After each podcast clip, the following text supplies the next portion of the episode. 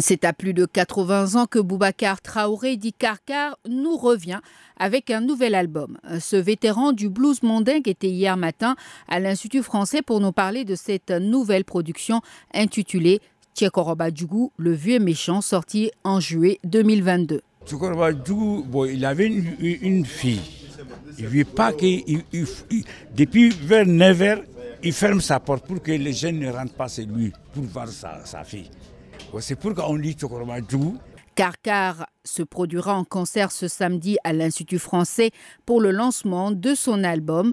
Il se dit particulièrement fier de ce dernier qui lui a permis de travailler avec la nouvelle génération. J'étais fier pour ça parce que c'est le nouveau génération d'aujourd'hui, je joue avec eux là-dedans.